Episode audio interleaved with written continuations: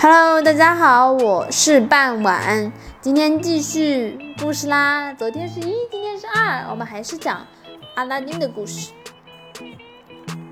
Why are you crying? asked Aladdin. Did you know my father? The old man looked up. Mustafa was my brother, he said. I wanted to see him again, and now you tell me he is dead. Oh, this is not a happy day for me. Then he put his hand on Aladdin's arms.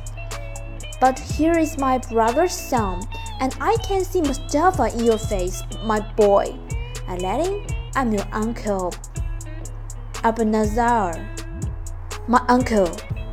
Said Aladdin. He was very surprised. Did my father have a brother? I didn't know that. I went away before you were born, my boy, said the old man.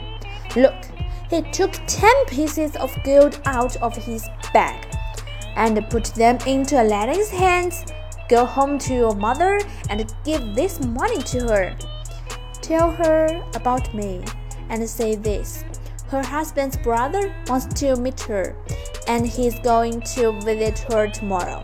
Ten pieces of gold is a lot of money, and Aladdin was very happy. He ran home quickly and gave the gold to his mother.